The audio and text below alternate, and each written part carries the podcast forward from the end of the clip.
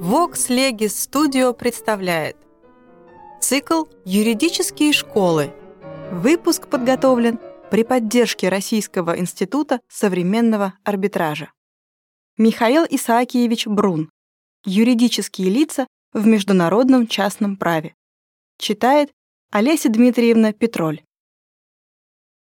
С участием юридических лиц в международном гражданском обороте связаны два ряда вопросов. Один для цивилиста, другой для конфликтной юриспруденции.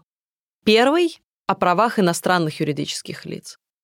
Во многих странах некоторые юридические лица подвергаются ограничениям в пользовании гражданскими правами на том основании, что они иностранные. То они стеснены в праве судебной защиты, то в праве покупки недвижимостей, то в праве заключения оборотных сделок, то в праве наследования. И все это независимо от тех ограничений их функциональной деятельности, которые установлены административным правом страны. Все такого рода ограничения дополняют там, где они существуют, нормы местного гражданского правопорядка об иностранцах, лицах физических.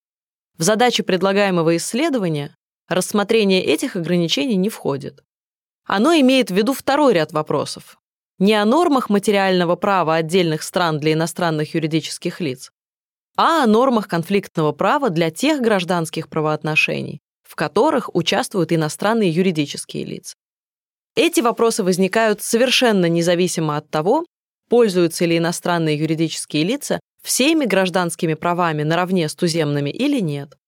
В ряде случаев приходится задумываться над тем, в каком из разноместных законодательств следует взять норму материального права, чтобы судить о закономерности отношения в котором один из участников иностранное юридическое лицо, в туземном ли законодательстве или в иностранном.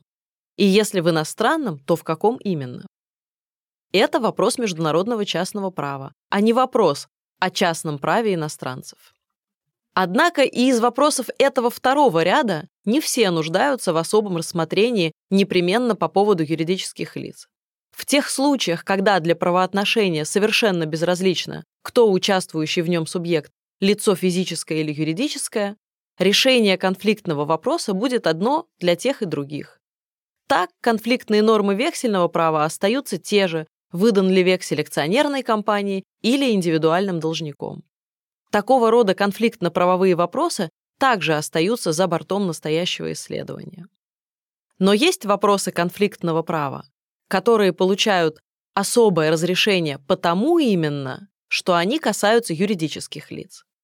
Вопросы о том, по какому законодательству следует решать, существует ли иностранное юридическое лицо, способно ли оно обладать правами и заключать сделки, ответственно ли оно за недозволенные действия своего органа и вообще, каким из разноместных законов регулируется его внутренняя жизнь и отношение к третьим лицам.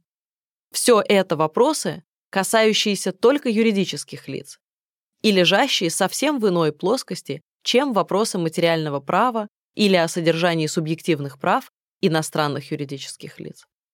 Они представляют и практический интерес, но в особенности их рассмотрение имеет значение для пересмотра основных положений теории конфликтного права. Этим вопросам и посвящается следующие страницы. Часть первая о личном статуте юридического лица. Для применения иностранного закона нужно прежде всего, чтобы правоотношение каким-либо из своих элементов было привязано к территории иностранного правопорядка. Когда этим элементом является субъект правоотношения, и этот субъект – лицо физическое, то применение иностранного закона может иметь свое основание в том, что это лицо крепче привязано к иностранной территории, чем к территории местного правопорядка, привязана своим подданством или домицилем.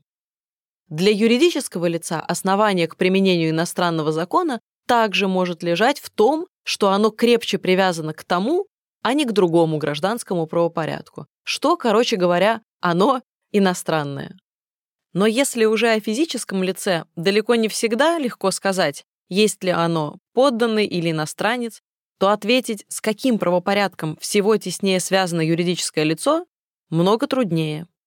Первое требование, которое предъявляется конфликтной юриспруденции в сфере правоотношений юридических лиц, заключается в том, чтобы определить, чем обусловливается привязка юридического лица к тому или иному правопорядку. Или, другими словами, почему о конкретном юридическом лице можно сказать, что оно принадлежит к той, а не к другой стране.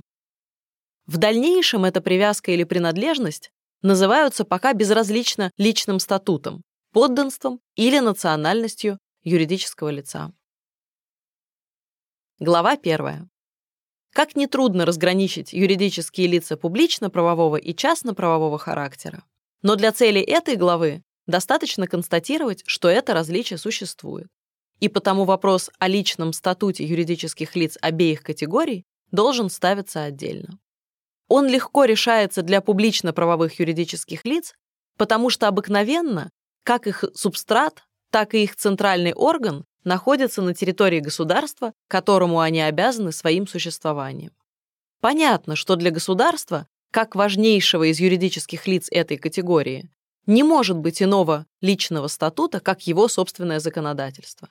Не может быть речи о какой-либо иной привязке, кроме как к правопорядку своего же государства и для корпораций, из совокупности которых образуется государство в целом, местные общины, сословия и для учреждений, функционирующих в государственных интересах – церкви, университеты, больницы. Национальность всех этих юридических лиц определяется как неразрывностью их связи с территорией государства, так и личностью их учредителя, самого же государства или публично-правовых корпораций. Однако для учреждений возможно, что обе эти привязки не совпадают. Бывает, что учреждения публично-правового характера находятся на чужой территории. В силу капитуляций или международных договоров, или молчаливого допущения существуют во многих странах церкви, больницы, приюты, школы, художественные академии, археологические институты, которые для государства, на территории которого они находятся, суть иностранные. Для них личным статутом несмотря на их нахождение за границей, остается законодательство государства, которое их учредило. Таковы, например, русские церкви во Франции, греческие в Неаполе, Мессине, Венеции. Однако нельзя сказать, чтобы национальность заграничных учреждений всегда определялась личностью учредителя. Это верно лишь поскольку явления жизни вообще умещаются в рамки принципа. Существуют учреждения, созданные многими государствами по взаимному соглашению, личный статут которых определяется наоборот, их территориальной привязкой.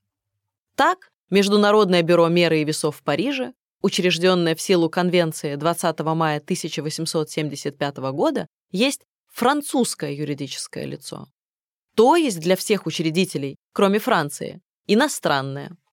Важнее и труднее определить национальность юридического лица частно-правового характера.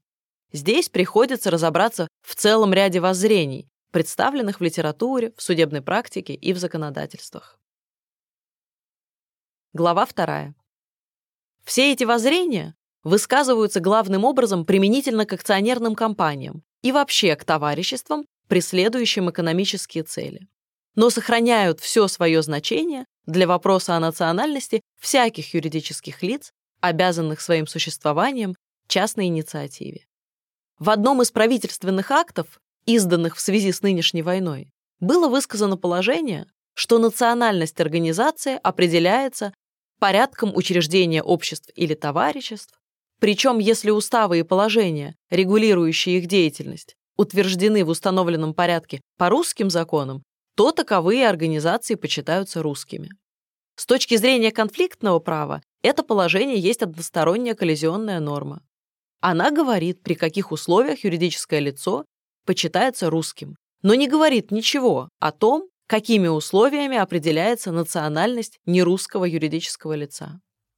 Такая односторонняя формулировка коллизионной нормы имеет то преимущество, что она не выводит наше правительство из сферы его законодательной, в международном смысле, компетенции.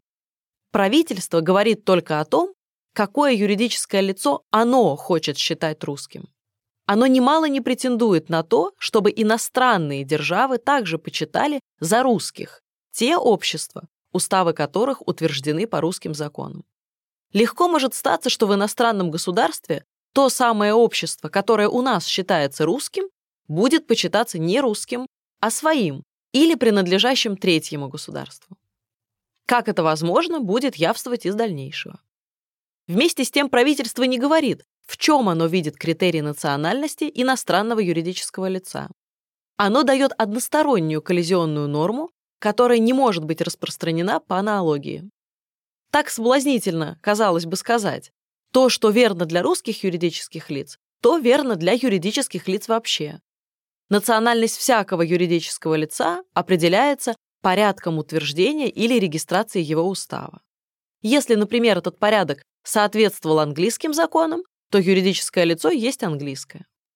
Но если бы кто вздумал положиться на эту аналогию, он оказался бы сторонником того воззрения на критерий национальности юридического лица, несостоятельность которого мы обнаружим в первую очередь. Это воззрение высказывается в литературе последователями фикционной теории, например, Фьора и Вайсом.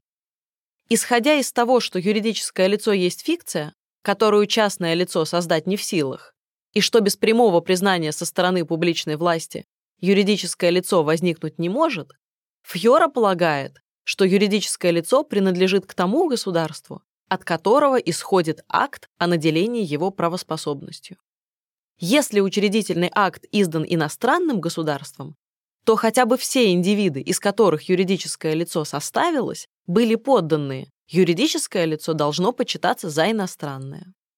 К этому мнению присоединяется Вайс, замечая, что безразлично, прямо ли государственная власть признает юридическое лицо, или последнее возникает в согласии с законодательством государства. Очевидно, Вайс представляет себе, что и при нормативной системе моментом возникновения юридического лица служит молчаливое признание со стороны государственной власти. Иностранные общества те, в рождении которых участвовал иностранный законодатель. Предполагается, что на юридическое лицо в момент его возникновения как бы не сходит благодать законодателя и делает его юридическим лицом. То есть, в конце концов, нормативная система есть будто та же концессионная, но только безмолвная. Однако критерий получения концессии или регистрации в данной стране недостаточен для определения национальности юридического лица. Концессионная система отпала в большинстве государств. Она сохранилась еще только в России, в Австрии, но не в Венгрии, в Турции, в Сербии, в Греции, в Египте, в Японии, в Мексике и еще в нескольких южноамериканских республиках. Поэтому с помощью этого критерия невозможно определить национальность тех юридических лиц, которые принадлежат к какому-либо из других государств, кроме сейчас названных. Но и там, где концессионная система сохранилась, некоторые юридические лица возникают без всякой концессии. Так, в России торговые дома признаются за юридические лица. Бывает, что в стране концессионная система уже отменена для возникновения туземных юридических лиц, и требование особого разрешения осталось только для иностранных юридических лиц. Например, во Франции для туземных компаний действует нормативная система 1867 года, а для иностранных в принципе остается в силе закон 1857 года о необходимости коллективного разрешения. Если бы довольствоваться критерием концессии, то оказалось бы, что все французские юридические лица – суть иностранные, а иностранные – французские. Но и более широкий критерий регистрации в соответствии с нормативной системой не может считаться удовлетворительным. Само то государство, которое выдало или зарегистрировало юридическое лицо, вольно, конечно, считать его своим. Но конфликтная норма, рекомендуемая теорией, должна быть такова, чтобы ее могли принять и все другие государства. Но это-то как раз и не достигается, если держаться критерия концессии или регистрации. Если на территории государства находится весь субстрат юридического лица и его центральный орган, и если здесь же происходит вся его функциональная деятельность, то государство не может согласиться считать такое юридическое лицо за иностранное только на том основании, что устав этого лица утвержден или зарегистрирован за границей. Это выяснено, например, в решении смешанного суда в Александрии от 29 апреля 1908 года по делу общества City and Agricultural Land. Капитал этого общества был собран в Египте. Устав был подписан семью учредителями здесь же. Но вместо того, чтобы и спросить, согласно статье 46 Торгового кодекса, Фирман Хедива, учредители зарегистрировали устав в Лондоне. Целью общества была эксплуатация недвижимости в Каире, и здесь находилось его правление и происходили общие собрания. Суд отказался признать это общество за английское. А на возражение, что оно и не египетское, потому что оно не получило фирмана, суд дал достойный классиков ответ. Правда, что общество до получения фирмана не существует, как анонимное, но верно и то, что общество создается не фирманом, а учредителями. В этом тонком ответе содержится вместе и опровержение фикционной теории, а все решение отлично иллюстрирует возражение против критерия концессии или регистрации. Та или другая суть не более как формальности, которым учредители могут иметь интерес прибегнуть для маскирования своей истинной национальности. Нет сомнения, что и движение, вызванное войной в обширных общественных кругах против разных русских обществ с германскими участниками, питается смутным правосознанием, что формальной стороной образования юридического лица вопрос о его национальности не разрешается. Тем же теоретикам, которые думают, что концессию юридическое лицо создается, можно указать, например, Нидерландов, где также сохранилась концессионная система, но где она выдается гражданским судом юридическому лицу обязательно, если цель последнего не противоречит добрым нравам и публичному порядку и удовлетворяет указанным в законе признакам. То есть юридическое лицо правоспособно не потому, что оно получило концессию, а наоборот, Концессия ему выдается потому, что оно правоспособно. Другое воззрение до самого последнего времени не имело вовсе ответственного представителя в литературе. Оно высказывалось участниками парижских конгрессов акционерных обществ в 1889 и 1900 годах и заключалось в том, что личный статут юридического лица определяется местом его образования. Полная неопределенность этого критерия очевидна. Что считать местом образования юридического лица? То, где учредители подписали устав, или то, где устав впервые обнародован? Но первое место может быть случайно. Обнародование же только один из моментов в образовании юридического лица. Или то место, где, если дело идет об акционерной компании, собран основной капитал, но и это не более как момент в ее существовании. Или то, где произведено избрание лиц, составляющих правление, потому что это заключительный момент образования юридического лица. Но и это место может быть случайное. Ясно, что место образования юридического лица столь же мало годится для определения его национальности, как и место рождения индивида для определения его подданства, если отчество его родителей держится принципа «jus sanguinis». К числу неприемлемых воззрений, высказанных, впрочем, только по отношению к акционерным компаниям, принадлежит воззрение Таллера, что критерием национальности служит место, где были разобраны все или большая часть акций. Если значительные доли основного капитала собраны в разных странах, то компания в целом имеет столько национальностей, во скольких государствах эти доли собраны. Мотивируется это мнение тем, что нормы об образовании и деятельности компаний имеют своей задачей ограждение национальных капиталов и интересов их владельцев от опасностей, связанных с предприятиями в форме товариществ. Но на этом можно заметить, что из того, что данное законодательство склонно защищать известные интересы, не следует вовсе, что другие законодательства расположены от регулирования этих интересов отказываться. Таллер делает ту же ошибку, какую делали в свое время статутарии Даржантре и Герциус, объясняя действие личного статута вне территории тем, что лицо подчинено ему на территории. В остальном мнение Толера грешит тем же, что и то, которое мы рассмотрим несколько ниже. Оно вовсе не различает членов, входящих в состав юридического лица, от самого этого лица. На практике она должно приводить к тому, что в случае принадлежности подписчиков на акции к разным национальностям от усмотрения суда зависит, какой национальностью облечь юридическое лицо. Так, например, комиссия, давшая материал Московской городской думе для ее постановления от 28 ноября 1914 года, констатируя, что из 27 миллионов 145 тысяч рублей акций общества электрического освещения 1886 года в момент последнего общего собрания в России было размещено 1 миллион 69 тысяч 500 рублей, в Швейцарии 15 миллионов 96 тысяч 500 рублей, в Германии 10 миллионов 929 тысяч рублей, в Голландии 50 тысяч рублей, ссылается, между прочим, на это обстоятельство в доказательство того, что общество германское. Все эти три воззрения имеют то общего, что они берут юридическое лицо не таким, как оно есть, в тот момент, когда приходится решать конфликтный вопрос, а отсылают ко времени его образования или к другому, но также прошедшему моменту. Это одно делает их критерии неудовлетворяющими своему назначению. На них можно было бы поэтому не останавливаться, если бы они не получили неожиданного подкрепления со стороны Пелье в его новейшем произведении о юридических лицах в международном частном праве. Возвращаясь к своей давнишней мысли, что нужно различать вопросы о приобретенных правах от конфликтных вопросов, этот писатель, всегда претендующий на то, чтобы сказать новое слово, но неизменно оставляющий впечатление верчения в тумане, и здесь хочет поставить вопрос на новую почву. Мысль, с которой он носится столько лет, сводится к тому, что существуют приобретенные права, которые признаются за границей потому именно, что они приобретенные, и признаются при этом без всякого конфликта.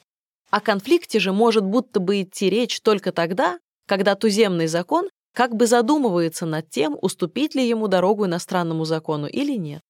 Сумбурность этого развлечения очевидна. Когда приобретенное за границей право признается в нашей стране, то это означает не что иное, как то, что мы согласились обсуждать его не по нашим законам, а по законам страны, где право приобретено. Другими словами, мы признаем приобретенное в чужой стране право потому, что конфликтная норма велит нам применить к оценке этого права не наш материальный закон, а материальную норму той чужой страны. Никакое материальное право, приобретенное за границей, не может осуществиться в нашей стране без того, чтобы конфликтная норма признала компетентность того материального закона, под властью которого право было приобретено. Пелье же разумеет так, что если иностранный закон применяется, то это не результат того, что конфликт разрешился в его пользу, а следствие того, что у лица есть приобретенное право, которое должно быть признано за границей. Но Пелье не замечает, что основание того, что приобретенное право признается, лежит только в том, что конфликтная норма велит применить закон, под властью которого право было приобретено. Короче говоря, конфликтная норма может в одном случае велеть применять туземный закон, в другом – иностранный. В первом результатом будет непризнание приобретенного права, в другом – признание его. Но в обоих случаях решает конфликтная норма. Руководствуясь своей столь несостоятельной мыслью, Пелье по занимающему нас вопросу о национальности юридического лица приходит к тому, что общество должно принимать априори национальность страны под властью законов которой оно родилось, законом которой оно обязано своим существованием. Это то место, где исполнены формальности, обеспечивающие ему правильное существование.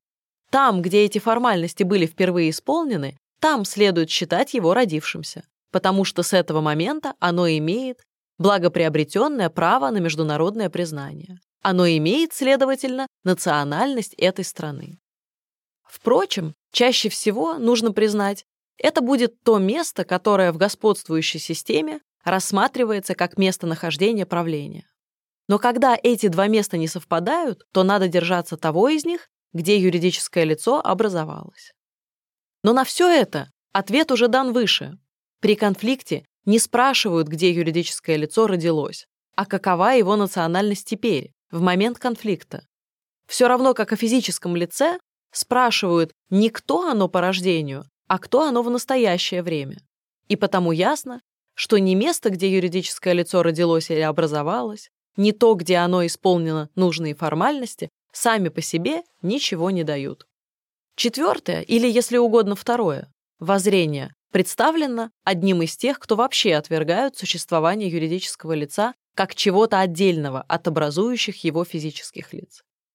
По мнению Варель Самьера, Личный статут общества определяется подданством его членов.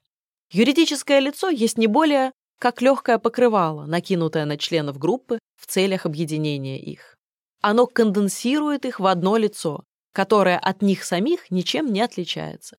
Потому что оно есть они сами. Его национальность не может быть иная, чем их национальность. Конец цитаты. Но такой критерий, как подданство членов, может еще годиться для торговых домов или для командитных товариществ, где личный элемент недостаточно резко отделен от имущественного субстрата юридического лица или для союзов, цели которых лежат в мире идеальных благ, каковы ученые общества или художественные и тому подобное. Но и здесь, как быть, если члены, может быть, и очень многочисленные, принадлежат к разным национальностям? Если решать по большинству, то по какому? По числу голосов или по числу паев? Совершенно не годится критерий для акционерных компаний, где состав членов или неизвестен, или может во всякое время измениться. Не годится он для учреждений, где совсем нет личного элемента. Но если бы даже все члены были известны, все были подданными одного государства, и если бы при этом правление юридического лица находилось за границей, то какую власть имело бы над таким юридическим лицом отечество его членов? Непосредственно воздействовать на юридическое лицо можно только через посредство его центрального органа. А это для отечества его членов возможно только через посредство того государства, на территории которого находится этот орган юридического лица, а не его члены. Все оспариваемое воззрение стоит и падает вместе с представлением, будто юридическое лицо не есть что-либо отдельное от образующих его индивидов. Ведь последние для того и объединяются в форме юридического лица, чтобы уйти от тех неудобств, которые связаны с собственностью при множестве сособственников. Но нельзя отрицать и того, что на практике игнорирование личного элемента при определении национальности юридического лица ведет к тому, что иностранцы пользуются в стране в форме юридического лица такими преимуществами, которыми они же, как индивиды, пользоваться подчас не могли бы.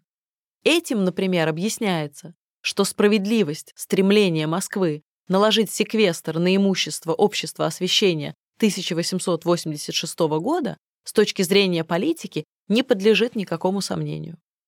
Для всех, кто не думает, что юридическое лицо есть только сумма образующих его индивидов, и для тех, кто отдает себе отчет в том, что вопрос о национальности юридического лица есть вопрос о стране, с которой оно крепче связано, в самый момент обнаружения конфликта, совершенно ясно, где надлежит искать критерий национальности. Он в самой деятельности юридического лица. Если оно одновременно функционирует в нескольких странах, и если из них можно указать ту, в которой нельзя прекратить его деятельность, без того, чтобы она тотчас же не замерла и в других странах, то та страна и будет отечеством юридического лица. Здесь тоже отношение, что между головой и туловищем с одной стороны и конечностями с другой.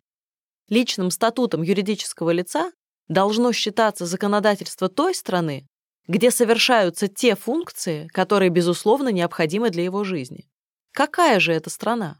Этот вопрос несколько сложен в отношении торгово-промышленных компаний, потому что приходится выбирать между местом нахождения правления и местом, где центр хозяйственной деятельности компании, то есть между местом, откуда идут директивы, и местом, где осуществляется цель, ради которой компания учреждена. Оттого в литературе представлены два воззрения. Одно высказывается за центр эксплуатации, другое — за страну, где место пребывания правления. Непреклонным представителем первого был во французской литературе Вайс. В нашей за ним следовал Шершеневич. Оба цитировали Леон Кана и Рено, которые сами, однако, далеко не были столь категоричны. Согласно этому воззрению, компания, образовавшаяся, например, во Франции для постройки железной дороги в России, есть русская компания. Естественно думать, что законодатель издает свои законы для тех товариществ, которые функционируют на подвластной ему территории. Только такие товарищества могут интересовать его. Конец цитаты. Но как быть, если компания занята устройством электрического освещения, водопроводов, трамваев в нескольких странах. Что считать центров эксплуатации для нее? И как быть с теми компаниями, у которых нет видимых технических орудий производства, но которые заключают только сделки. Каковы банки и страховые общества, но заключают их во многих странах. Опять предоставлять суду решать, для какой страны компания учреждена на первом плане? То есть опять на место определенного критерия ставить судейское усмотрение? Но даже когда случай так прост, как с французской компанией, учрежденной для постройки железных дорог в России, разве государство, на территории которого находится принадлежащая компании фабрика, железная дорога и тому подобное, может сделать что-либо большее, чем только прекратить ее деятельность на его территории, закрыв фабрику, выкупив дорогу? Разве оно может прекратить самое существование такого юридического лица? Может воздействовать на действия его правления, на постановление общих собраний, может помешать ему перенести свою деятельность в другую страну, уничтожить его как субъект гражданского права для страны, где находится его правление. Ясное дело, что если, например, общество освящения 1886 года будет признано за германское на том основании, что его правление фактически находится в Германии, то удастся только прекратить его деятельность в России. Но само общество со своим капиталом, акционерами и правлением не прекратит своего существования в Германии. По этим соображениям заслуживает предпочтения другое воззрение, которое видит критерий в месте нахождения центрального органа юридического лица. И действительно, в этом месте принимаются решения, дается направление всем подчиненным физическим лицам, контролируются их действия, подводятся итоги деятельности центрального органа. Она проверяется, одобряется или осуждается, вырабатываются новые планы и так далее. Словом, здесь совершаются те процессы, которые для юридического лица составляют его сознание, мышление, хотение, жизнь. В то же время законы, ограждающие государственный строй от опасностей, связанных с концентрацией имуществ для одного назначения в форме учреждений или с образованием чересчур богатых союзов, или ограждающие публику от злоупотреблений со стороны акционерных предприятий, эти законы могут достигать цели только когда центральный орган юридического лица находится на его территории. Государство может непосредственно воздействовать на юридическое лицо и отдавать ему приказания, по аналогии с тем, как оно может воздействовать на индивида, только тогда, когда на его территории находится центральный орган управления союзом или учреждением. Это не требует пояснения, когда все индивиды, входящие в состав юридического лица, подданные этого государства, или даже все иностранцы, но фактически пребывающие на его территории. Но это верно и тогда, когда все индивиды, из которых образовано юридическое лицо, иностранцы, и все находятся за границей, если только на территории государства совершаются те действия, совокупность которых составляет управление делами юридического лица. Если здесь пребывает центральный орган и отсюда приводится в движение весь механизм, функции которого в совокупности составляют деятельность юридического лица, то последнее все находится в непосредственном подчинении у территориальной власти. Эта власть может не допустить индивидов, из которых состоит центральный орган собираться, отсылать свои распоряжения, может заставить этих индивидов повиноваться. Всякое другое государство могло бы воздействовать на такое юридическое лицо только через посредство того государства, на территории которого находится центральный орган. Эти соображения настолько вески, что против них никто и не возражает. Первое воззрение в пользу центра эксплуатации больше утверждается, чем защищается. Даже инициаторы его, Леон Кан и Рено, теперь соглашаются, что их принципиальный взгляд на решающее значение этого центра нуждается в поправке. Нет сомнения, что, например, делегелата, то есть в административном порядке, а не в законодательном, ликвидация общества 1886 года, если бы ходатайство Московской городской думы от 28 ноября 1914 года было удовлетворено, могла бы состояться только при воздействии направления этого общества в Петрограде. Не возражая по существу против критерия местонахождения центрального органа, обращают только внимание на его опасность, Местонахождение правления обыкновенно указывается в самом уставе юридического лица. И, следовательно, учредители вольны обозначить как это место любую страну, какая им вздумается. И таким образом, в то время как для индивида принадлежность к тому или иному государству в силу подданства или домициля обставлено известными объективными признаками, юридическое лицо получает возможность выбирать себе личный статут по своему произволу. Тем самым для учредителей, например, акционерных компаний открывается возможность обхода законов страны, где компания функционирует на самом деле. С этой точки зрения критерий центра эксплуатации представляется более объективным. Но это возражение не колеблет принципа, в силу которого юридическое лицо столь же свободно может выбирать местонахождение своего центрального органа, как и физическое лицо при свободе эмиграции может выбирать себе страну, где оно желает сделаться подданным или основать свой домициль. Все дело в том, чтобы указания устава на местонахождение правления не были только росчерком пера, а соответствовали действительности. Против такого фиктивного обозначения местонахождения правления, как и против злоупотреблений со стороны учредителей вообще, можно бороться иными средствами и прежде всего констатируя судебным порядком наличность фикции или обмана. В таких случаях все те критерии, которые выше были отвергнуты, как недостаточные, национальность индивидов, место образования общества, место собрания капитала и тому подобное, могут сыграть роль вспомогательных средств для выяснения истины. Но вообще говоря, нет никакой надобности из-за возможности злоупотреблений стеснять свободу тех, кто не преследует вовсе каких-либо недозволенных целей. И потому аргументы в пользу местонахождения центрального органа остаются в полной силе. Вопрос о выборе критерия национальности юридического лица дебатировался на международных съездах юристов. Еще в 1891 году комиссия Института международного права, в которой участвовали Льон Кан, Гольдшмидт, Бар, Мартенс, Ролен и другие, высказывалась за местонахождение центрального органа. Из ряда предложенных определений «Сьеж социаль», «Сьеж административ риль», «Сьеж риль и администрацион централь», «Сьеж риль», «Сьеж легаль и риль», она остановилась на «Сьеж социаль легаль», желая прибавкой этого последнего слова подчеркнуть, что имеется в виду действительная, а не фиктивная резиденция. Институт Инплена еще не высказался.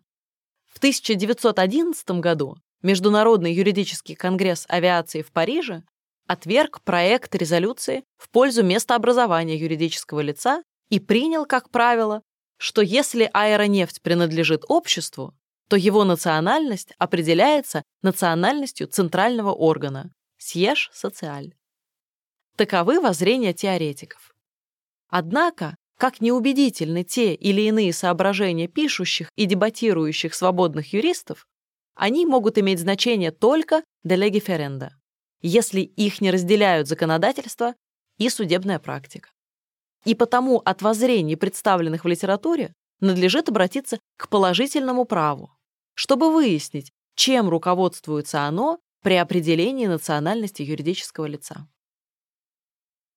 Глава 3. Обзору источников положительного права необходимо предпослать замечание, что термины ЗИЦ, Сьеж социаль, домициль, СИДа имеют двоякое значение в зависимости от того, употребляются ли они в цивилистическом или в конфликтном смысле. В первом случае они означают место пребывания центрального органа юридического лица или же какую-нибудь иную точку на территории страны, ближе указанную в уставе. Во втором они означают страну вообще, к которой юридическое лицо привязано в силу своего нахождения в ней и служит для определения его национальности. Подробнее разница будет выяснена ниже. В ряде государств критерий национальности дается законом. В Германии статьи 24 и 80 БГБ говорят, что резиденцией ЗИЦ, общество или учреждение, признается, если не постановлено ничто другое, то место, где ведется управление. Следовательно, законной резиденцией юридического лица может быть и не то место, где находится правление. Законодатель хотел предоставить учредителям свободу выбора под условием, чтобы обозначение резиденции не противоречило фактическим обстоятельствам. Во всяком случае, избранное ими место должно быть указано в уставе, потому что последний должен быть зарегистрирован в суде по месту резиденции. Статья 55 БГБ. По исключению, резиденция юридического лица может быть и за границей, если общество получило правоспособность от Союзного совета, статья 23. Оно все же будет германским. Например, благотворительное общество германских подданных за границей.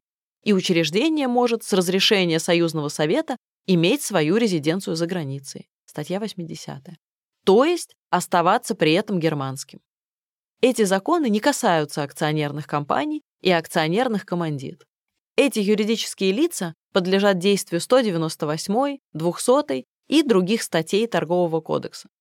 Принадлежность их Германии определяется тем, что их резиденция должна быть указана в уставе, который обязательно регистрируется в суде округа, где эта резиденция. Совокупностью всех этих норм устанавливается признак германской национальности юридических лиц. Резиденция на территории. Резиденция за границей должна быть особо оговорена. Ни один из этих законов не может быть использован как конфликтная норма. Они не говорят, каким признаком определяется национальность иностранного юридического лица. Конфликтной нормой является статья 10 Вводного закона. Во всех проектах к Водному закону содержалась статья, которая гласила, что юридическое лицо обсуждается по законам страны, где его резиденция. Но в закон ее не внесли, и вместо нее принята статья 10 которая составляет ограничение этого принципа. Она определяет, при каких условиях известного рода общества, принадлежащие иностранному государству, признаются правоспособными в Германии.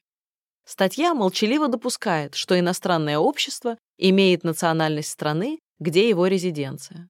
То есть, согласно объяснению статьи 24 БГБ, то место, где находится правление, или другое место, но также указанное в уставе общества. На иностранные акционерные и тому подобное общества статья 10 не распространяется, и их национальность определяется судебной практикой по аналогии с национальностью германских юридических лиц этого рода, то есть по признаку резиденции. Так, в решении 27 мая 1910 года имперский суд признает основанную в Голландии и имеющую там свою резиденцию компанию за голландскую, в решении 31 марта 1908 года Оберландсгерихт, судебная палата в Кольмаре, признает люксембургской компанию, которая имела свою резиденцию в Люксембургском Великом Герцогстве. В этих решениях резиденция разумелась не в смысле гражданского права, а в смысле конфликтного, то есть территория в целом, а не точка, где находится правление или центр эксплуатации. Но решение баварского Оберландсгерихта 10 июля 1907 года дает ответ и на вопрос, что, по его мнению, должно находиться в резиденции. Главным заведением акционерной компании считается указанная в уставе резиденция, которая есть центр предприятия и управления. Ею определяется национальность компании и вытекающие отсюда юридические отношения. Компания не может иметь другого главного заведения. Всякое другое заведение состоит в управлении, зависимости и подчинении от резиденции. По торговому кодексу, помимо резиденции, возможны только филиальные отделения. Поэтому иностранное общество не может иметь в Германии своего главного заведения. И германское заведение может быть только филиальным отделением, хотя бы объект эксплуатации компании находился исключительно в Германии. Конец цитаты. На основании этого решения можно утверждать, что при конфликте между двумя территориальными законами, из которых один господствует над правлением, другой над центром эксплуатации, резиденцией признается территория, где находится правление. Иное видим мы в Бельгии. По закону 18 мая 1873 года признается бельгийским всякое товарищество, главное заведение которого в Бельгии, хотя бы учредительный акт был составлен за границей. Статья 129 Торгового кодекса. Что значит главное заведение? В литературе утверждают, что прежде под этим разумели центр эксплуатации, а со времени Конгресса акционерных обществ 1889 года судебная практика разумеет под этим местонахождение правления – Сьеж Социаль. Однако из решения Кассационного суда 5 ноября 1906 года этого не видно. Суд нашел, что общество, имеющее свою резиденцию, Сьеш Социаль, и центр своих различных операций в Конго имеет свое главное заведение за границей, и потому Хотя оно и имеет свое административное управление, съешь административ, в Антверпене, оно должно считаться иностранным. Из этого решения явствует первое, что под съешь социаль суд понимает не правление, а резиденцию общества в конфликтном смысле. Второе, что правление он называет съешь административ. И третье, что под главным заведением Бельгийский кассационный суд разумеет не правление, а центр эксплуатации. То есть тот же конфликт решается в Бельгии обратно тому, как в Германии. В Аргентине статья 286 Торгового устава 1889 года категорически объявляла аргентинскими те товарищества, которые учреждены за границей для того, чтобы свою главную торговлю вести в республике. То есть решала не резиденция правления, а центр эксплуатации. Но в 1897 году закон изменили, добавив условия, если главная часть их капиталов подписана в Аргентине, или если в республике же находится их центральное управление и собрание членов.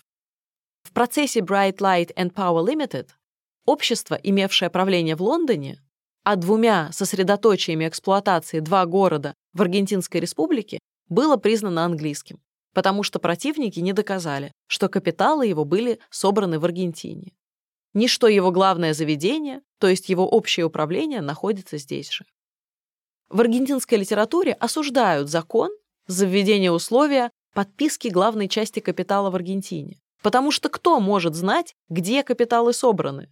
И за неясность понятия «главная торговля», которая может означать и общее управление, и эксплуатируемое имущество, и, наконец, указывают, что не для чего было говорить, что если в Аргентине цель эксплуатации, собран капитал, происходит собрание и находится правление, то это аргентинское товарищество.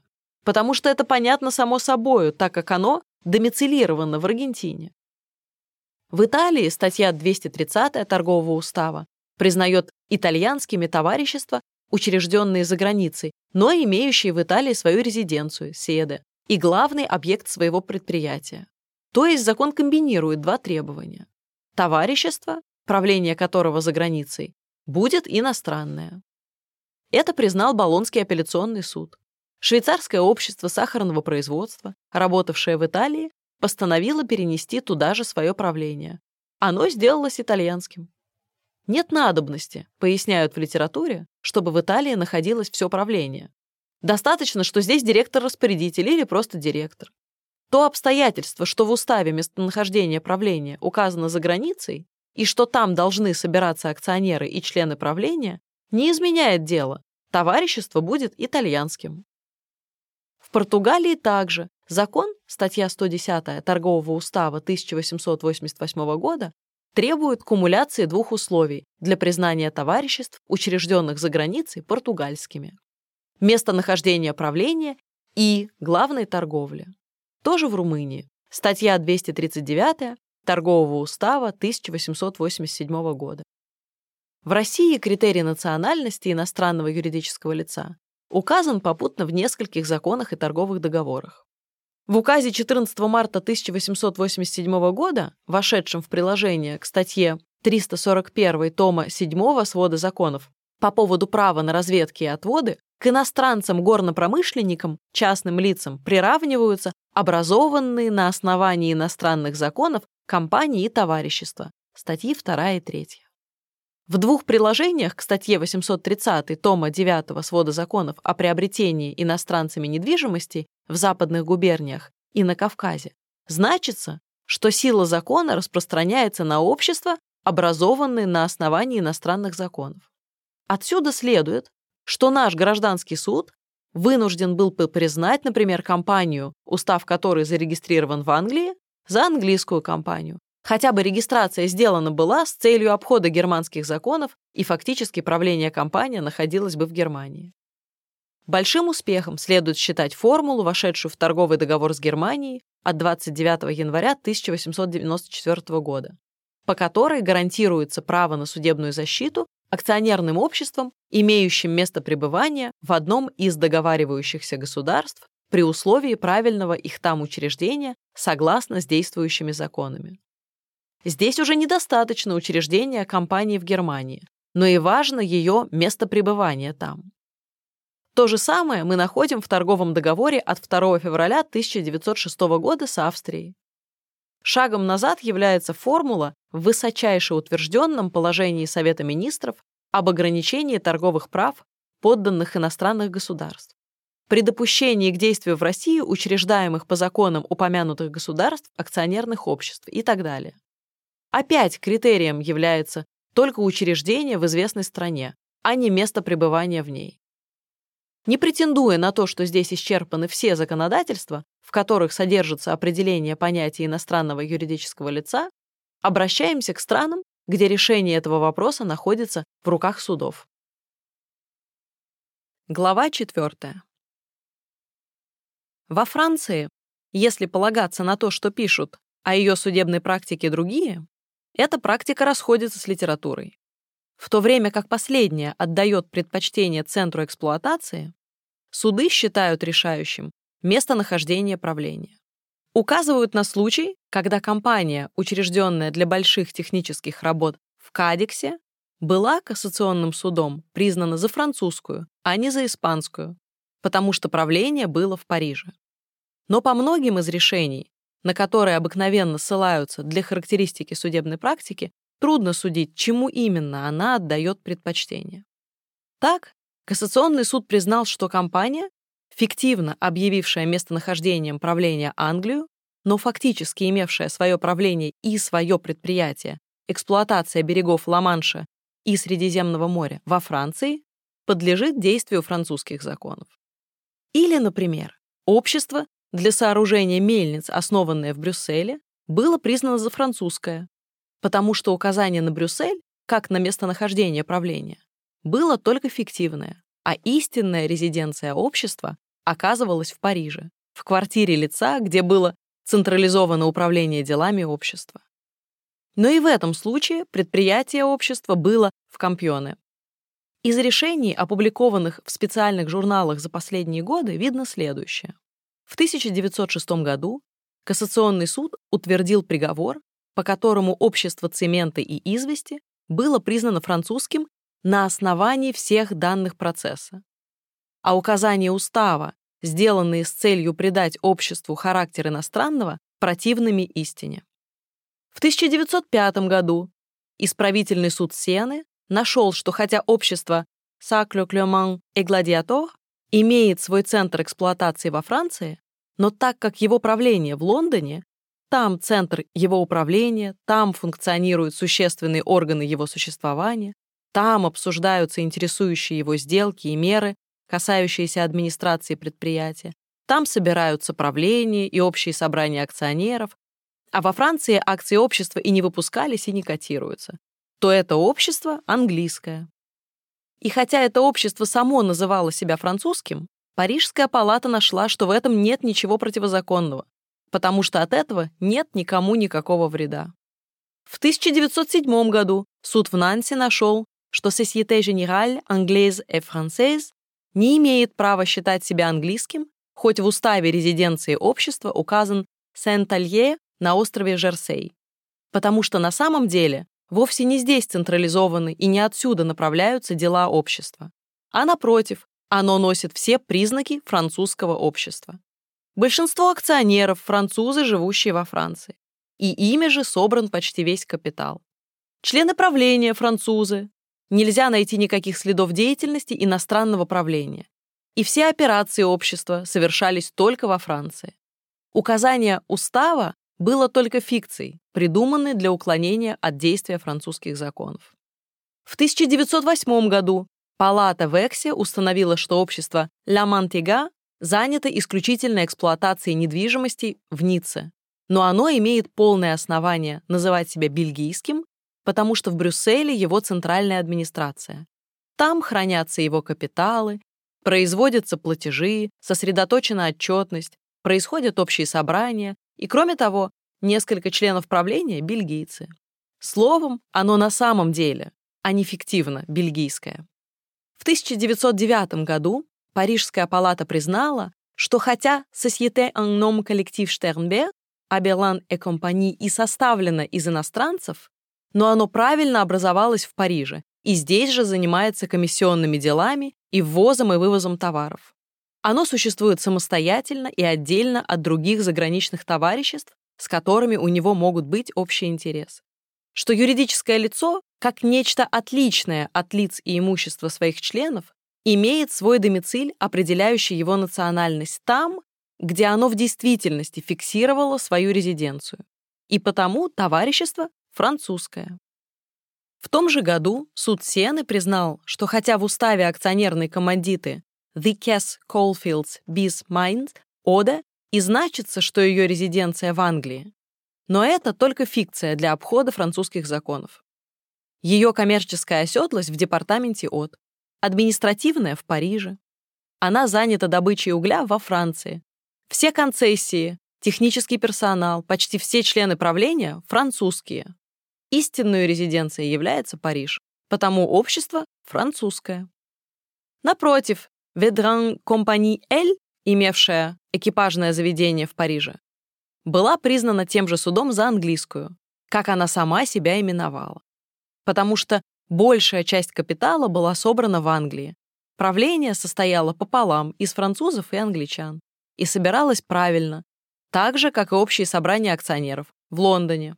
Обратно, в 1910 году исправительный суд Сены признал, что хотя учрежденная Рашетом и другими The Universal Gas Methane and Wison Hella Limited и указала в своем уставе резиденцию в Лондоне, но что это указание для суда не обязательно, и от него зависит выяснить, где истинная резиденция общества.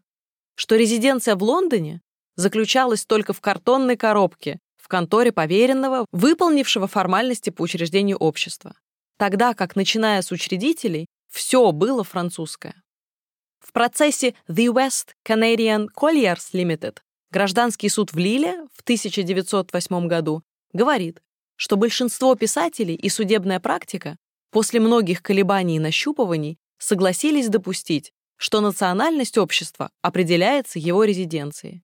Только бы она не была фиктивна потому что домициль может быть только один, тогда как место учредительного акта ставило бы национальность в зависимость от воли сторон, что очень облегчало бы обман. Что национальность учредителей или акционеров подлежит постоянным изменениям и не может быть критерием для юридического лица, в особенности для товарищества капиталов, где интуитус персоне не играет никакой роли что место эксплуатации может распределяться между несколькими странами и, следовательно, не быть единым, что общество вольно выбирать свою национальность, то есть устанавливать свою оседлость в любой стране, только бы в этом не заключалось обхода французских законов. Что такой обход налицо, если доказано, что общество не имело никаких привязок к чужой стране. И в случае сомнений судьи, чтобы установить фиктивность резиденции, могут принять во внимание все обстоятельства и, в частности, национальность учредителей или первоначальных акционеров. Взвесив все факты, суд нашел, что данное общество не имело достаточного основания становиться под защиту французских законов. Как доказывал истец. Но что, имея центр эксплуатации в Канаде, оно могло бы учредиться, как канадское общество. Однако у него были все основания для того, чтобы объявить себя английским обществом, как оно и сделало. В Англии судебная практика, вообще говоря, также считает, что юридическое лицо домицилировано там, где его правление. Так, в процессе The Attorney General против Александра шел вопрос о домициле Атаманского банка, который скупил в Лондоне акции одного английского банка и продолжал здесь же собирать его акционеров и выдавать дивиденды. Нужно было решить, подлежит ли подоходному налогу Атаманский банк в целом или только его операции в Лондоне. Суд решил, что банк домицилирован в Константинополе, где его правление. То есть он для Англии иностранный. Иногда суды колеблются между центром эксплуатации и местонахождением правления. Так, в деле Kinsham Blue Lias Lime Company против Бейка суд решил, что домициль компании по выделке кирпича и цемента не в Лондоне, где у нее зарегистрировано правление и собираются ее директора, а в Сомерсетшайре, где идет фабрикация и продажа. Правда, в этом решении домициль рассматривался не как понятие конфликтного права. Но в деле Kilkenny Rye Company против Файлден суд признал, что компания, учрежденная актом британского парламента для постройки железной дороги в Ирландии, есть ирландская, то есть иностранная компания, и потому обязанная каутио юдикатум солви. Хотя в Вестминстере у нее было правление, а в Ирландии не было никакого имущества. Напротив, в деле Aberist with Promenade Pier Company против Купер суд нашел, что резиденция компании в Лондоне, где правление, несмотря на то, что единственным предметом ее деятельности и источником ее доходов является пароходство в Эйберствите в Уэльсе. Мнение, будто имеет значение национальность акционеров, было отвергнуто в решении по делу G. Fontier Consolidated Gold Company против Jensen, 1900 год. Наконец, из решений самого недавнего времени можно привести решение Палаты лордов от 6 февраля 1913 года по делу American Thread Company против Joyce, где компания была признана резидирующей в Англии, потому что здесь находилось ее правление, хотя она была зарегистрирована за границей и не вела никаких дел в Англии. Но правда в этом деле вопрос шел только о платеже подоходного налога. К этим решениям национальных судов во Франции и в Англии можно еще добавить решение Постоянного международного третейского суда в Гааге по делу между Италией и Перу по претензии братьев Каневара от 3 мая 1912 года. Полное товарищество было признано перувианским и потому, что его оседлость в Перу, и потому, что члены его — перувианцы. Но само перувианское правительство в своем мемуаре опиралось только на первый критерий. Глава пятая. Дальнейшее накопление примеров для нашей цели излишне. Из тех, которые приведены, явствует, что более или менее законодательство и судебная практика разных стран согласны считать критерием личного статута юридического лица местонахождение его центрального органа. Нужно думать, что если бы все государства согласились подписать конвенцию наподобие Гаагских 1902 года о кодификации отдельных частей международного частного права, то такая норма собрала бы все голоса. Даже государства с концессионной системой могли бы принять этот критерий для своих юридических лиц и должны были бы принять его для иностранных юридических лиц. В частности, нашему законодательству пора его усвоить, потому что ныне действующий критерий подданства, власть, утвердившая устав, совершенно неудовлетворителен. Наши суды обязываются признавать за русскую и такую акционерную компанию, которая фактически есть не более как филия иностранцев, находящихся за границей, и не только снабжающих русское предприятие средствами, но и посылающих оттуда своим агентам в России императивные директивы, потому что и сами члены правления фактически находятся за границей, совмещая в своем лице и функции центрального органа иностранной компании-матери. Между тем, как если бы критерием национальности служило местонахождение правления, суд имел бы повод проверить, где это правление, то есть физические лица, его образующие, а не помещение с вывеской, находятся фактически, а не только по уставу. Практические юристы знают множество таких по имени русских, но фактически иностранных компаний. Война сделала вопрос об определении национальности юридических лиц актуальным, а вместе с тем ярко обнаружилось, несостоятельность концессионной системы в тех случаях, когда дело идет не об ущемлении пасынков из числа собственных граждан, а об ограждении действительных интересов страны. После того, как в правительственных актах неустанно повторяется, что русскими надлежит почитать те компании, которые проделали при своем образовании все те формальности, которые предписаны русскими законами, совершенно безнадежную с точки зрения лекс лята представляется, например, и начатая Московской городской думою борьба с обществом 1886 года, поскольку город стремится к большему, чем к наложению секвестра на денежные средства общества. Впрочем, она не имеет почвы и в конфликтной теории. В самом деле, ревизионная комиссия удостоверяет, что общество ЭО 1886 года, действующее на основании устава от 13 декабря 1903 года, имеет в России три отделения – Петроградское, Московское и Лодзинское, подчиненные правлению общества, имеющему, согласно устава, местонахождение в Петрограде. Московское отделение находится у Петроградского правления в полном подчинении. Оно представляет Петроградскому управлению ежемесячно балансы и отчеты. В правлении ведется общий счет всех отделений, некоторые уплаты по обязательствам московского отделения производятся непосредственно правлением, причем последнее в своих заботах о финансовой стороне дела предписывает московскому отделению различные меры, вплоть до сокращения заказов и задержания несрочных платежей. Но если так, то отпадает какая бы то ни была возможность утверждать, что в Петрограде нет никакого правления, а есть, как в приведенном выше французском казусе, нечто вроде коробки с ярлыком «правление» и только. Тем самым устраняется и какое бы то ни было юридически вредоносное значение для общества 1886 года таких фактов, как то, что Московское отделение, помимо своей законной зависимости от Петроградского правления, до самого начала войны находилось в постоянных отношениях с Берлином и вполне подчинялось его распоряжению. Это подчинение выразилось в том, что первое Два служащих для московского отделения были назначены непосредственно из Берлина. Второе. Новый дом общества на Раушской набережной построен под руководством берлинского архитектора. Третье. Переписка с Берлином, а иногда исправлением в Петрограде, велась на немецком языке. Четвертое. Берлин приказывал не брать невыгодных абонентов. Эти факты потому не имеют никакого юридически инкриминируемого значения, что хозяевам предприятия, каковыми являются германские акционеры в Берлине, никакой закон не возбраняет ближе интересоваться делом и даже вмешиваться в его ведение и помимо законного своего органа — правления. Это может быть источником внутреннего беспорядка, подчас вредного для дела, но не составляет нарушения устава. Это лишнее сверхуставное вмешательство Берлина только подтверждает, что хозяева предприятия — германцы, и что на денежные средства общества в России должен быть наложен секвестр.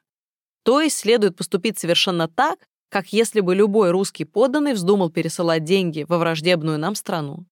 Но для обозначения общества 1886 года фиктивно русским нет ни малейшего основания после того, как констатировано, что Петроградское правление не есть фикция.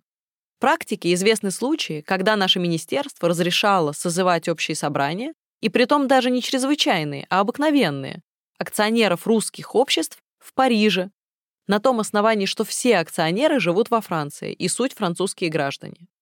И это совершенно правильно, потому что участие иностранных капиталов в наших предприятиях не только не было до сих пор тайною, но и всегда приветствовалось, и нет основания требовать, чтобы и сами капиталисты лично переселялись к нам. Для национальности юридического лица существенно только то, чтобы его центральный орган действительно, а не фиктивно находился на территории законодательства, которому оно обязано своей субъектностью, и безразлична национальность входящих в его состав физических лиц. И потому, оставаясь на почве действующего конфликтного права, нет никакой возможности отказать обществу 1886 года в праве называться истинно русским. Необходимо примириться с тем, что все основания для домогательств Москвы, направленных к ликвидации общества 1886 года, лежат в сфере политики, а не права. Желательный городу результат может быть достигнут не хотя бы в законодательном порядке, а только в этом порядке. Для теории конфликтного права интересно проследить последствия того проблемного случая, если бы это общество было русским судом или административной властью признано за германское. Для германского суда такая квалификация не имела бы никакого значения, потому что в Германии действует свое конфликтное право – ЗИЦ. Но она не имела бы значения и для всех третьих государств. Для Франции – Сьеж Социаль, для Англии – Домициль, для Бельгии – Принципаль Этаблюсман, для Италии – Седа и так далее. Конфликтное право каждого государства имеет своим источником не какую-либо надгосударственную, а внутреннегосударственную законодательную власть. И потому коллизионные нормы одного государства немало не обязывают другие государства поступаться своими коллизионными нормами. Судья каждого государства обязан считать юридическое лицо, имеющим ту национальность, какую оно имеет по конфликтному праву его, судьи, государства, а не ту, какую предписывает этому лицу конфликтное право чужого государства.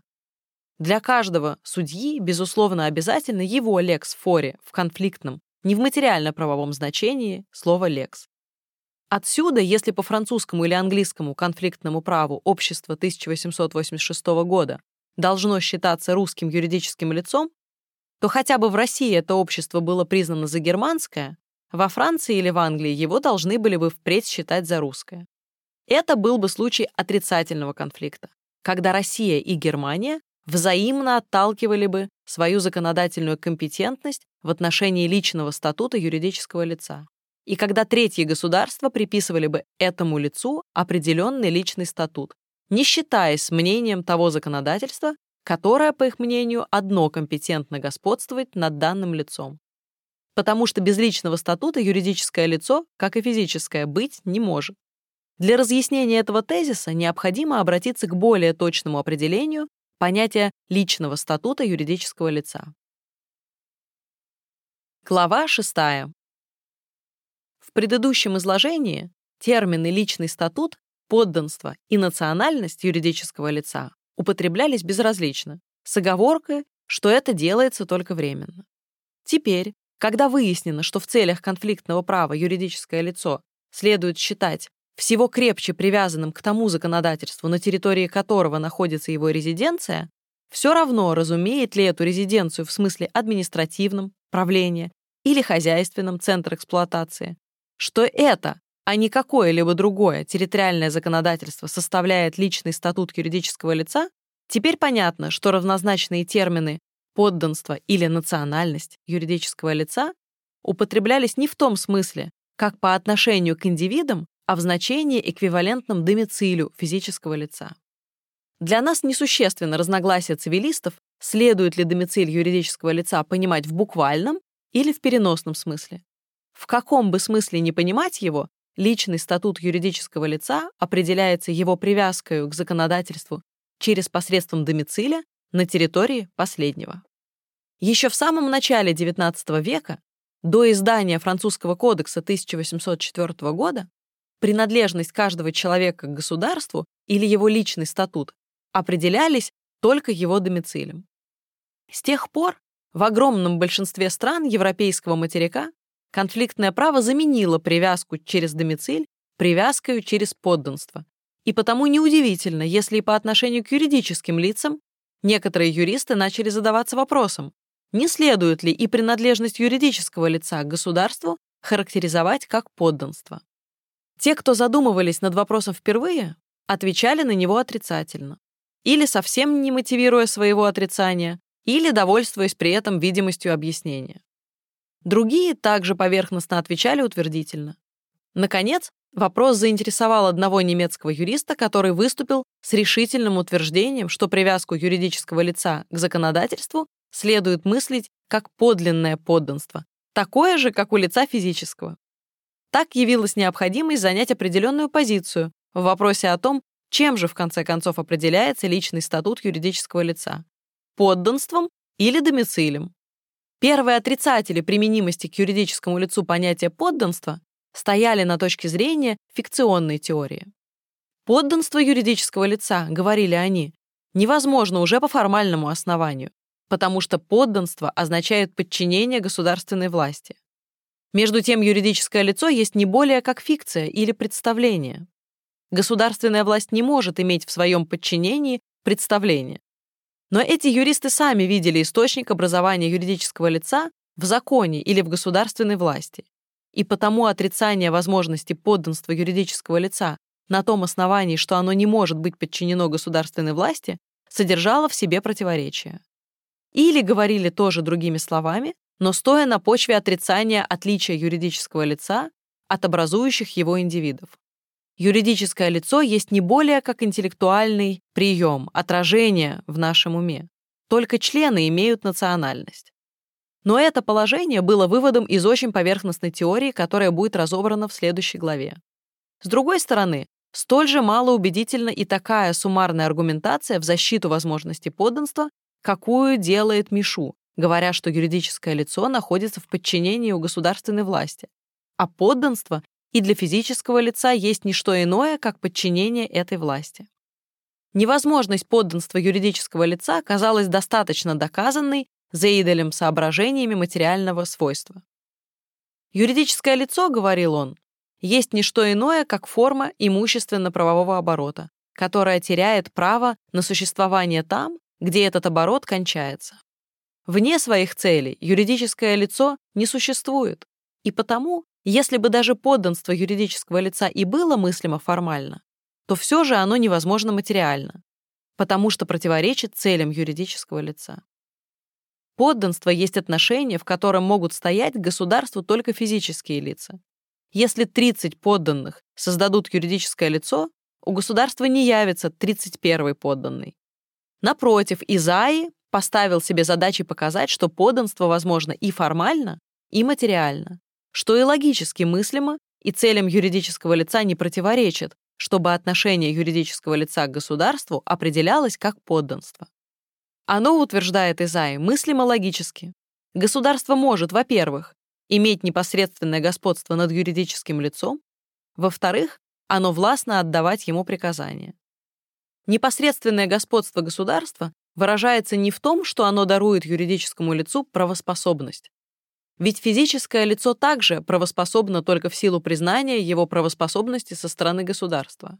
Однако и над физическими лицами государство непосредственно господствует не потому, что признает их правоспособными, иначе каждое культурное государство имело бы равное господство над всем населением земного шара, потому что теперь правоспособным признается всякий человек.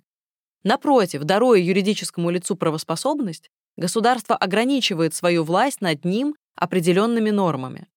Оно гарантирует ему право на судебную защиту. Непосредственное господство государства над юридическим лицом выражается в том, что оно господствует над его субстратом. Подобно тому, как государство может воздействовать на тело физического лица, так оно может воздействовать на организацию юридического лица, влияя на его структуру, регулируя его внутреннюю жизнь, штрафуя его и даже вовсе упраздняя его. Во-вторых, государство властно отдавать органу юридического лица приказания. Воздействуя на волю физических лиц, представляющих юридическое лицо, государство тем самым может определять поведение юридического лица. Так Изаи считает доказанную формальную возможность подданства юридического лица. Материальную возможность подданства он доказывает тем, что оно, по его мнению, нисколько не противоречит целям, ради которых юридические лица существуют. Придерживаясь терминологии Елиника, Изая рассматривает те четыре статуса, в которых находится индивид в силу своей принадлежности к государству, чтобы показать, что и юридическое лицо способно так же, как и всякий индивид, находиться в пассивном, отрицательном, положительном и активном статусе. Оно имеет пассивный статус, потому что подчинено воле государства. От последнего зависит запретить ему достигать своих целей антисоциальными путями, запретить ему сосредоточивать в своем обладании недвижимости, монополизировать некоторые отрасли промышленности. Но подчинение государству не беспредельно. До известной степени юридическое лицо защищено от него тем, что требования государства нормированы законом. Это образует отрицательный статус юридического лица. В то же время оно участвует во всех благах жизни в государстве. Оно может требовать судебной защиты. Оно имеет право на деятельность административных властей в его интересах. У него есть поэтому положительный статус. И, наконец, оно может участвовать и в управлении государством, и в законодательстве, когда имеет активное избирательное право. У него может быть активный статус. Так, по мнению Изаи, доказано, что отношение юридического лица к государству можно определять как подданство. Он предвидит возражение, что подданство физических лиц устанавливается путями, невозможными для юридических лиц, рождением и натурализацией. На это он отвечает, что действительно для юридических лиц оно устанавливается иными путями. Он согласен и с тем, что некоторые из отношений между государством и подданными юридическим лицам недоступны. Воинская повинность, пользование образовательными учреждениями, Некоторые уголовные нормы их не касаются. На это служит ответом, что и не все физические лица имеют права активного статуса. Женщины, дети. Не все пользуются всеми благами жизни в государстве. Однако это подданные. Подданство не есть строго отграниченный каталог определенных прав и обязанностей, а субстанция множества, нередко изменяющихся отношений. И все же правы те, кто не видит возможности отождествлять принадлежность юридического лица к государству с подданством физических лиц. Нельзя говорить о казне, о земствах, о городах, о сельских общинах, не о церквях, университетах, больницах, что эти юридические лица — суть подданные, потому что это или само государство, или его составные части, или материальные субстраты. Невозможно называть подданными и учреждения частно-правового характера. Например, фонды, потому что и это только материальные субстраты. С самого начала для применения понятия подданства оставались бы только корпорации частно-правового характера, общества с нехозяйственными целями и всякого рода торговые или промышленные товарищества. Напротив, понятие домициля вполне применимо к принадлежности всех юридических лиц к государству, потому что все имеют свою резиденцию на его территории. Но если даже взять ограниченный круг юридических лиц, частно-правовые корпорации, то между их принадлежностью к государству и подданством физических лиц остается та никакими уподоблениями неустранимая разница, что для первой личный элемент не имеет никакого значения, а для второго в этом личном элементе все. Изай сам всецело на стороне тех, кто критерием принадлежности юридического лица государству считает резиденцию его центрального органа на территории, то есть материальное прикрепление юридического лица к территории. Для самого Изаи не может подлежать сомнению, что, например, спортивный союз, в котором участвуют одни иностранцы, будет иметь своим личным статутом законодательство страны, где его правление или, в крайнем случае, арена игр. И что обратно, общество, в котором все члены подданные одного государства, будет для этого государства иностранным, если его резиденция за границей. Сомнение возможно относительно торговых домов, en nom коллектив и тому подобных. Но, с одной стороны, в них личный элемент весь на виду, а с другой, не во всех странах их и признают за юридические лица. Между тем, физическое лицо может родиться за границей и там умереть, ни разу не переступив границы своего отечества, и все же быть подданным. Подданство юридических лиц не только устанавливается, но и прекращается иными путями, чем подданство физических лиц. Последние могут эмигрировать, и все же они останутся подданными, тогда как юридическому лицу достаточно переменить свой домициль, чтобы вместе с тем изменить и свой личный статут. То, что для физического лица связано с натурализацией, то для юридического лица есть последствия простого перемещения его резиденции на другую территорию. Один итальянский юрист мог поэтому пойти даже гораздо дальше Изаи и утверждать, что национальность более характерна для юридических лиц, чем для физических. Потому именно, что юридическое лицо не может выйти из подданства, не прекратив тем самым своего существования. Однако и при этом гипертрофировании понятия подданства для юридических лиц решающее значение приписывается материальному прикреплению юридического лица к территории государства. Мало того, Жизнь создает все больше таких юридических лиц, которые по самым своим целям не должны состоять в подданстве какого-либо одного государства, но которые все же имеют свой личный статут. Таков прежде всего Институт международного права, Союз, который в силу своего устава не состоит ни в чьем подданстве. Его центральный орган, общие собрания членов, периодически появляется в разных городах Европы а в промежутках имеет свой домициль там, где живет его генеральный секретарь. За личный статут института следует, по-видимому, принимать законодательство страны, где домицилирован в данный момент его секретарь. Институт не единственный пример таких международных союзов, все значение которых исчезло бы, если бы они рассматривались как подданные государства, где их бюро или съезды. Но не только по своим начальным и конечным моментам отношения физических и юридических лиц к государству не могут быть отождествляемы, так как это делает Изая, но и по своему содержанию оба отношения разные. Из того, что женщины и дети не пользуются правами активного статуса, конечно, не следует, что это не подданные. Но вооруженный отряд женщин и потешные войска детей вполне возможны, между тем, как никакая самая мужественная сокольская организация не может взять в руки ружья просто потому, что у нее нет рук. И этого одного достаточно, чтобы признать, что эта организация не есть подданной. Но ей эта квалификация и не нужна для того, чтобы принадлежать государству, если только у нее есть материальная привязка к его территории в силу своей резиденции на ней. Всего менее убедительны доводы, основанные на формальной возможности подданства.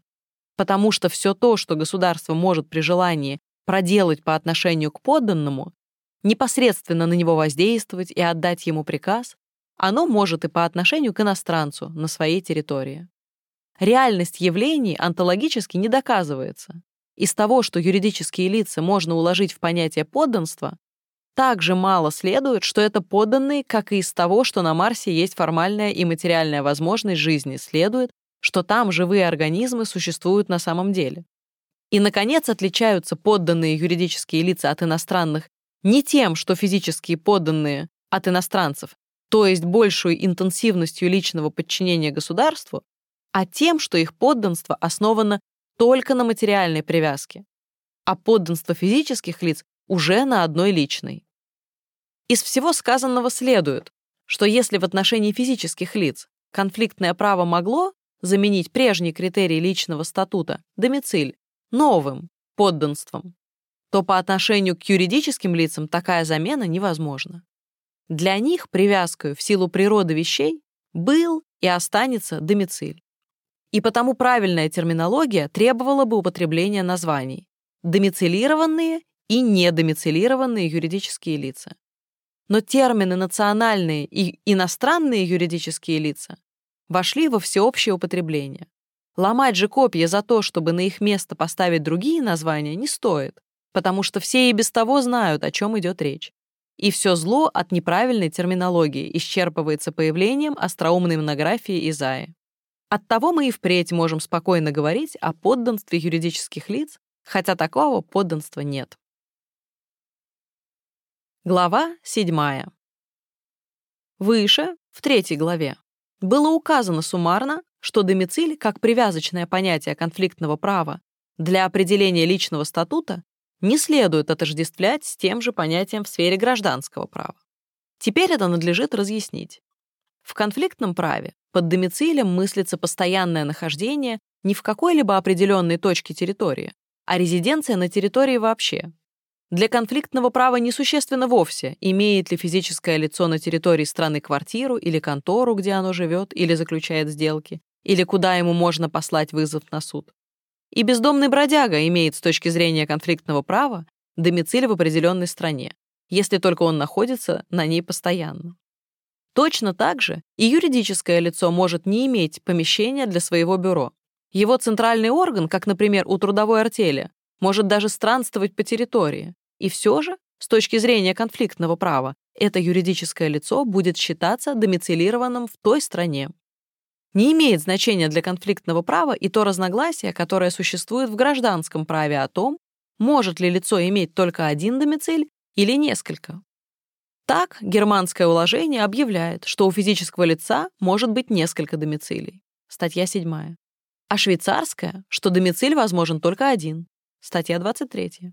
И обратно. Из смысла статей 24 и 80 вытекает, что германское уложение допускает у юридического лица только один домициль, тогда как швейцарское, статья 56, по мнению его комментаторов, допускает для юридического лица возможность нескольких домицилей.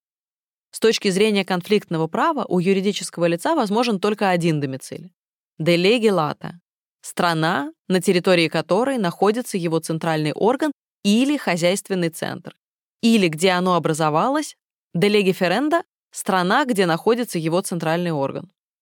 Иногда не отдают себе достаточно ясного отчета, что домициль или сьеж социаль в смысле конфликтного права совсем не то, что те же понятия в гражданском. Тогда становится возможным воззрение, по которому при определении личного статута юридического лица автономия воли играет хотя и небольшую, но все же известную роль.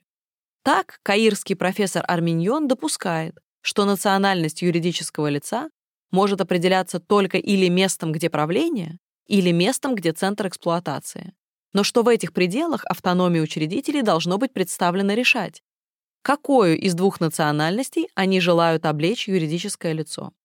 В этой попытке отстоять принцип автономии воли, как источник конфликтной нормы, кроется большое недоразумение, которое и вызвано смешением амонимных понятий гражданского права и конфликтного права.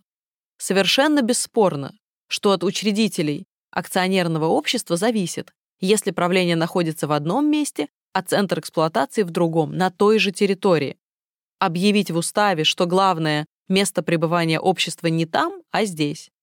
Если закон страны требует регистрации, то воля учредителей автономна в выборе суда, в котором они зарегистрируют устав. Но когда правление и центр эксплуатации в разных странах, то автономия воли учредителей должна была бы иметь своим содержанием не выбор судебного округа, а выбор того закона, которому будут подчиняться правоотношения между акционерами и отношения всего общества к третьим лицам. Говоря конкретно, это имело бы то последствие, что если во Франции учреждается общество для функционирования в Мексике, то учредители были бы автономны в том, чтобы объявить в самом уставе, есть ли общество французское или мексиканское. Но это значило бы, если позволено так выразиться, делать счет без хозяина. Забывают, что сперва надо бы спросить французского законодателя, согласен ли он, чтобы общество, имеющее на его территории свое правление, было мексиканским. И спросить мексиканского, согласен ли он, чтобы общество, имеющее на его территории только центр эксплуатации, было мексиканским. Защитники автономии воли предполагают, что между мексиканским и французским законами такое же отношение, как между судами, округа которых бесспорно размежованы одним законодателем. На самом деле оба закона могут иметь разное содержание. Разно определять, в чем критерии национальности, как, например, в Германии и в Бельгии. То есть находиться в конфликте. И тогда для определения личного статута надлежит обратиться к конфликтному праву, то есть к объективному источнику, а не к автономии воли. Воля автономна в выборе той точки туземной или чужой территории, где будет правление и где центр эксплуатации. Но после того, как этот выбор сделан, личный статут юридического лица будет зависеть от того, признает ли закон территории его домицилированным на том основании, что здесь правление или что здесь центр эксплуатации.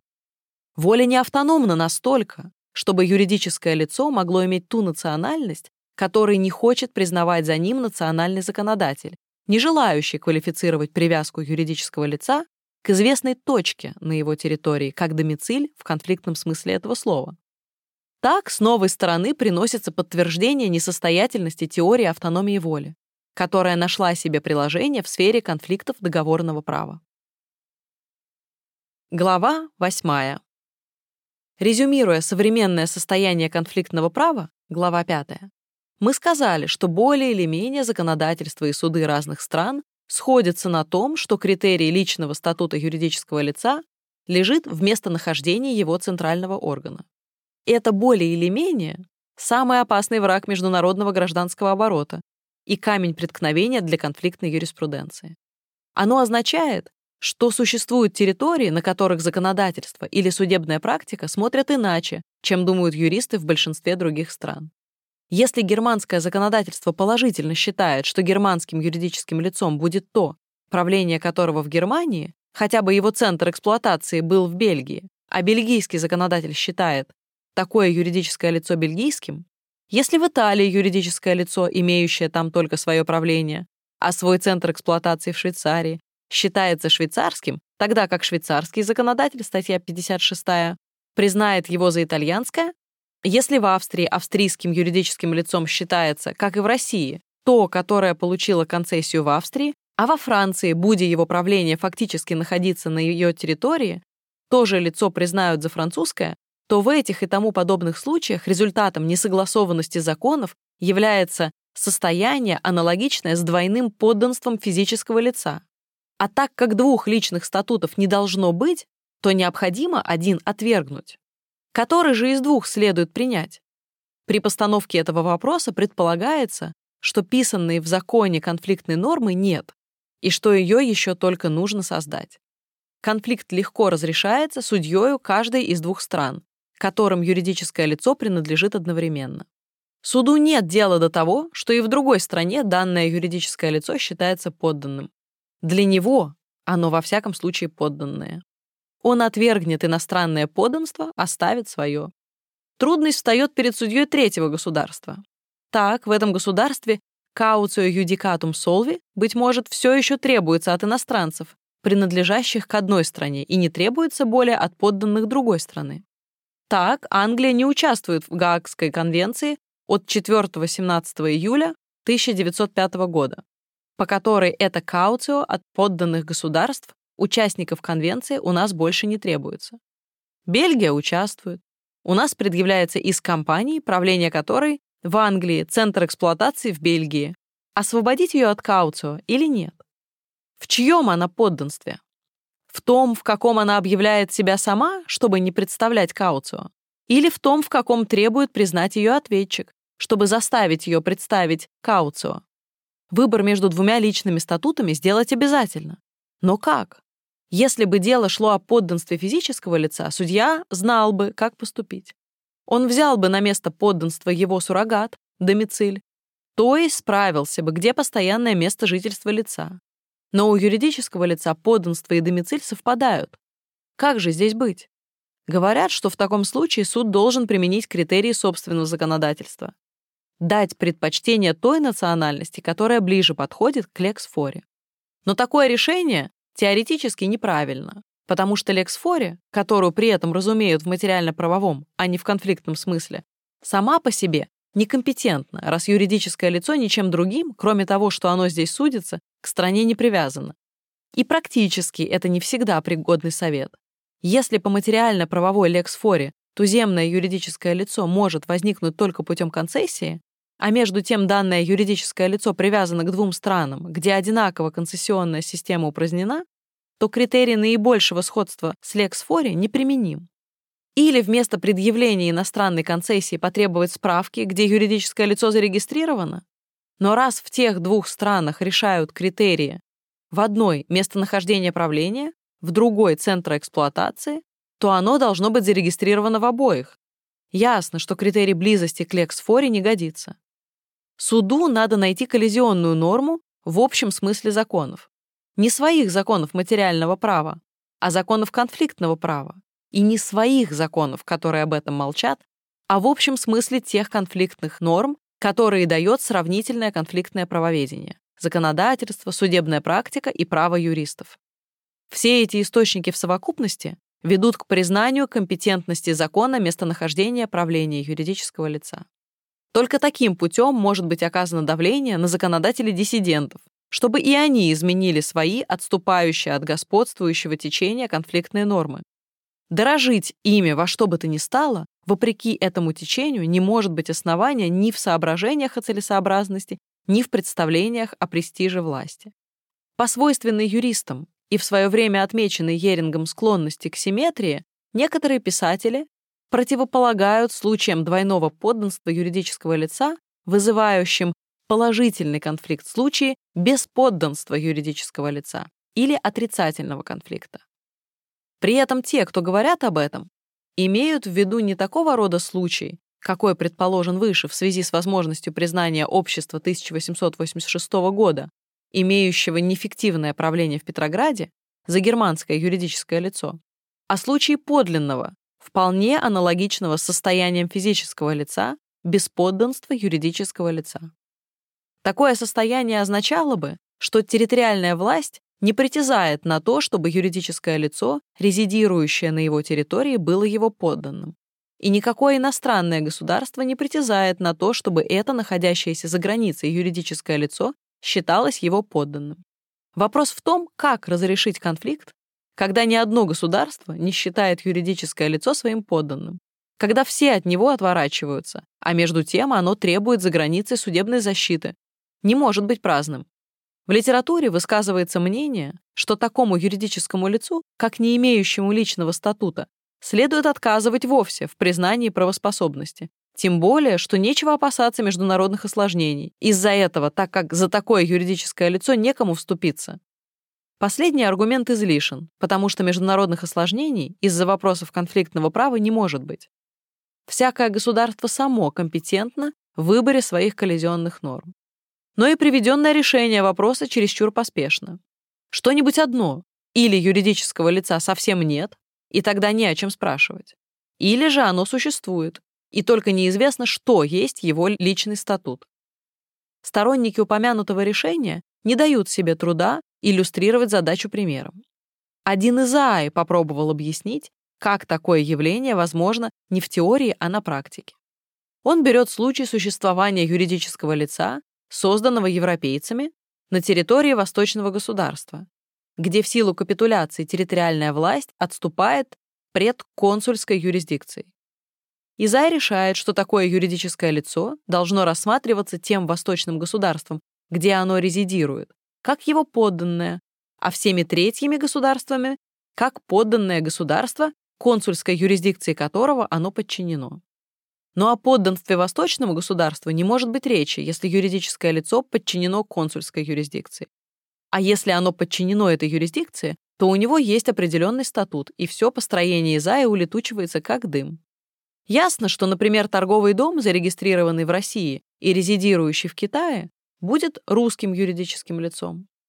Для того, чтобы весь вопрос потерял характер школьной выдумки, необходимо взять случай, когда юридическое лицо, правильно образовавшись в какой-нибудь стране европейской культуры, с самого начала избрало свой домициль или перенесло его в страну, где местное законодательство таково, что европейские народы не считают его за равноправного члена общекультурного правопорядка и не допускают даже возможности конфликтовать с его нормами.